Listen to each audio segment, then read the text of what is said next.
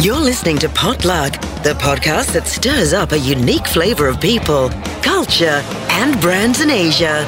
Hosted, as always, by Scott and Drago. Okay, welcome to Brand Burns.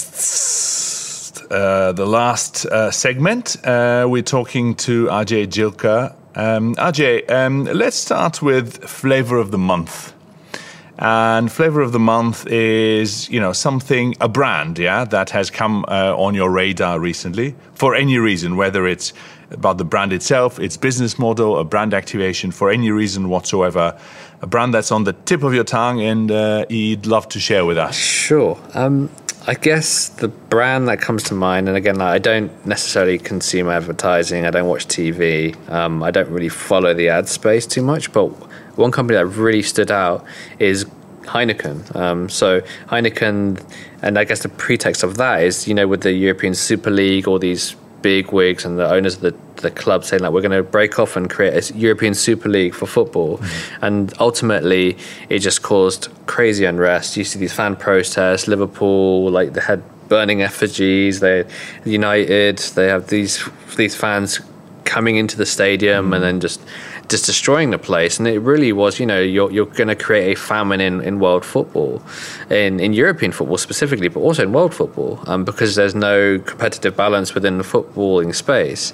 Um, and Heineken came out saying, with a really, really kind of chunk tongue in cheek uh, ad, and they said, like, you know, drink Heineken responsibly. Don't just drink and then create a European Football League. yeah, and that. proud sponsors of UEFA Champions League since 2000, like 1990 or something. Yeah. And that's what that, why that stood out. Is that you know it's tongue in cheek. It gets the point across, and it shows loyalty. And it's kind of is unique to the brand. I mean, mm. I, I, was in Amsterdam probably five years ago. I went to the Amsterdam the Heineken exhibition and the whole story around the brand, and it's all built built around you know just having a laugh. It's making people's lives happier, and for them to come out and say that and really take a dig uh, at the these football clubs in a public way, but doing it in a really tasteful way and, and, funny way. I thought that was pretty cool. And you don't necessarily see that a lot at the moment mm. with what's happening. It's either awards or you're seeing these these companies, which are, I guess, in I guess, kind of related to the next point, which is like they're doing stuff just for the sake of saying that they're being active in a space. Um, but Heineken really comes out comes out to mind. That's an interesting one you're bringing up. It's something that we've spoken on the on the podcast before. This Kantar research that shows that brands are using less and less humor in their in their comms. Uh, but you give an example of kind of putting humor to really good uh, use. Yeah. Yeah, well, I think when you're on the side of the fan as well, it's uh, and you're poking something that everyone else is sort of you know hating on. You've got that permission to put your head above the, the parapet, whereas perhaps they maybe would normally play it quite safe. Sure, sure, and they you spend are... a lot of money with uh, with UEFA, and they're a proud partner. They've been with them for a long time, um, so I thought that was really admirable. Okay, so let's go on to some brand bullshit now, Ajay. so, what in the world of uh, brand marketing do you feel was maybe a little bit overhyped, or sure. you know, just you know, yeah, anything at all? I guess I wouldn't go as far as to call it brand bullshit. I think that's a bit, it's a bit too excessive. But I think you are probably familiar with all the, the hype around NFTs or non non fungible tokens and, and gaming specifically. Um, uh, one, I'm a little bit I wouldn't say suspicious, but I, am just not. I don't buy into the whole blockchain Bitcoin stuff anyway. Because one, I'm bitter because I don't own any, so I don't, I can't profit from it. But also, I just don't. Quite frankly, I just don't understand quite how it works. From I understand how it works really if you're an investor, but if you are then putting that into like I guess the advertising space or the the product space. I just don't understand that. And it's really over the last couple of months, you're just seeing all these Forbes articles, these Wall Street Journal articles, like saying, "What's an NFT? NFT? How do you get involved with it?" And if you're already asking that question, it's like, "What what's esports and how do you get on with it?" I think one of the things like the, the, esports industry is if you're a CMO, let's say, and then someone comes up and here's a report on how do you get involved with esports, it's like you're already like six months late. And I think it seems as though it's a little bit like that. It's a little bit overhyped. But the reason why I don't want to want to um, harsh on it too much is because I still think there's amazing companies that are doing great stuff within the gaming space. I think one example is a company called RTFKT.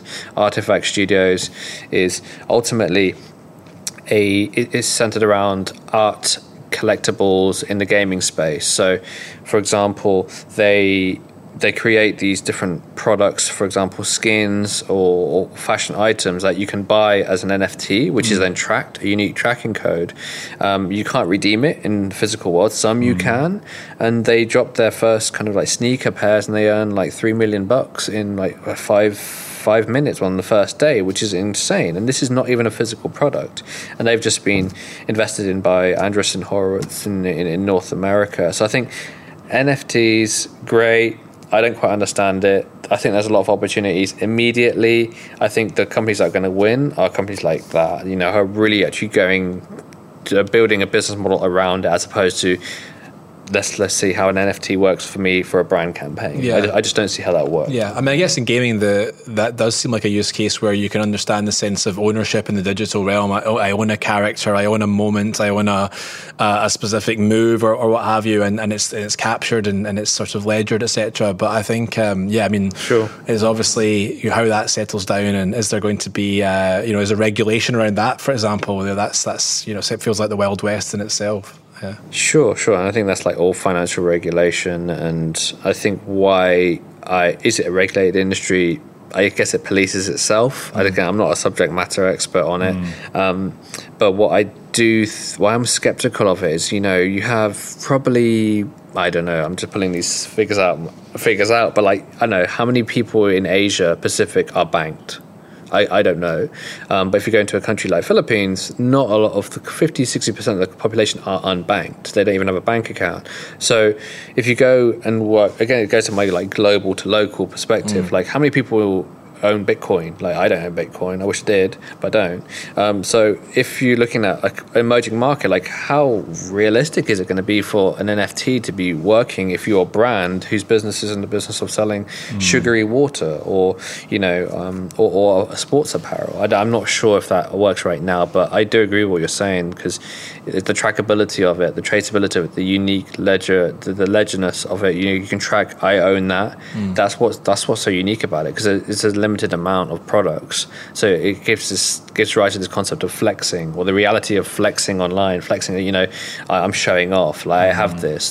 There's business of hype, which is literally their business is a media platform, and they just hype new product drops. Like get ready for this hype people go out and buy it, limited, it gets vaporized. So I think that that's what's really interesting around NFTs and, and gaming specifically. That's, that's a natural crossover. Mm.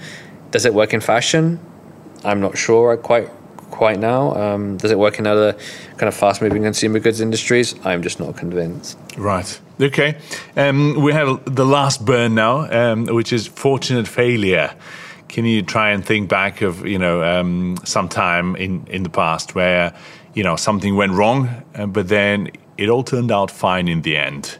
And it doesn't have to be anything incriminating, really. It could be a you know a, sort of a, a small occurrence along the way. I think there's so many. Um, I don't want to bore everyone. I've had so many failures, and I continue to have failures. But um, I guess I would track back to 2008, um, at the end of my internship in in the, in in Hong Kong, and one of the owners of the fund, um, and this was actually before Lehman, before the Lehman oh, crash. Wow. Okay. So I finished the internship in August. September, Lehman went bust, and then the whole world went to shit. And before I left Hong Kong, I was just with one of the owners, and he's like a heavy hitting individual. Like he's a super senior guy, and kind of no bullshit guy. And now he's like saying, "AJ, how was your experience?" And I said, "Yeah, I just don't think I'm cut out for for the for the financial world." And he was like, um, "You know, look, this is one area of commerce, man. Like this is uh, this if you." I guess you're not cut out of it. It's an apt apt term to use or phrase because not a lot of people can kind of hack it in the financial industry. Mm. It's kind of kind cut, cutthroat industry, and I failed during that internship. Like from this from the point of you know the investment manager saying like did you like not wake up this morning? What what is this? Like did this is like a child fan. It's like a stir fry. Like, and then they teach you how to like again to the point of like communicating very simply to someone who doesn't know what you're trying to talk about. I think that was a failure in the sense that again if you want to if you want to put together ideas just make it simple. Because if if you take this and give it to someone else then make sure that you can decipher something quite complex, something quite simply. So I think that was a failure from that period of time. It yeah. was kind of crushing, but I learned so much from it because um, One, I learned that you know there's no quick fix to stuff. You have to do your homework. You have to grind it out. But also, two, you know, there isn't finance and all that. It wasn't at that time. wasn't just the world that I thought I was going to go into. There's some other areas of, of commerce that, and also having a career in sports is something that probably was inspired by that failure. Mm. So, before we say our goodbyes, AJ, we have one final thing we'd like to ask. Uh, later in the year, we're planning to launch a, a mini series focused around the theme of food. Um, and from each of our guests, we'd love to get their take on what would they be curious to know more about, or perhaps to explore in that space. Uh, what maybe the intersection of of culture and technology and, and food. So, what are your thoughts in that in that area, AJ? I think one of the things that I'm a bit of a purist and traditional guy. I like to actually go out and eat, um, and I actually, yeah I don't like to sit inside. Funnily enough, I don't order stuff online. But during COVID, specifically where I was at, I guess for the last twelve months, it's the the ease at what you can order something. I mean, it's in, it's insane. I can order a Coke and some guy will come on his motor scooter and he will deliver me a Coke if I want it. And that's just, I think that's great because it shows you the convenience and if you want something, but I think it's something really negative that's impacting our environment, right? I think at the end of the week, you've probably just got a pile of all this plastic and all this crap which yeah. you've accumulated in your house just because of your own laziness. Whereas mm. you can go out there and either make it yourself or actually go out and enjoy a meal with other people. Obviously, is circumstantial and it's not that ideal at the moment. But I think technology has also improved the way that we can buy food.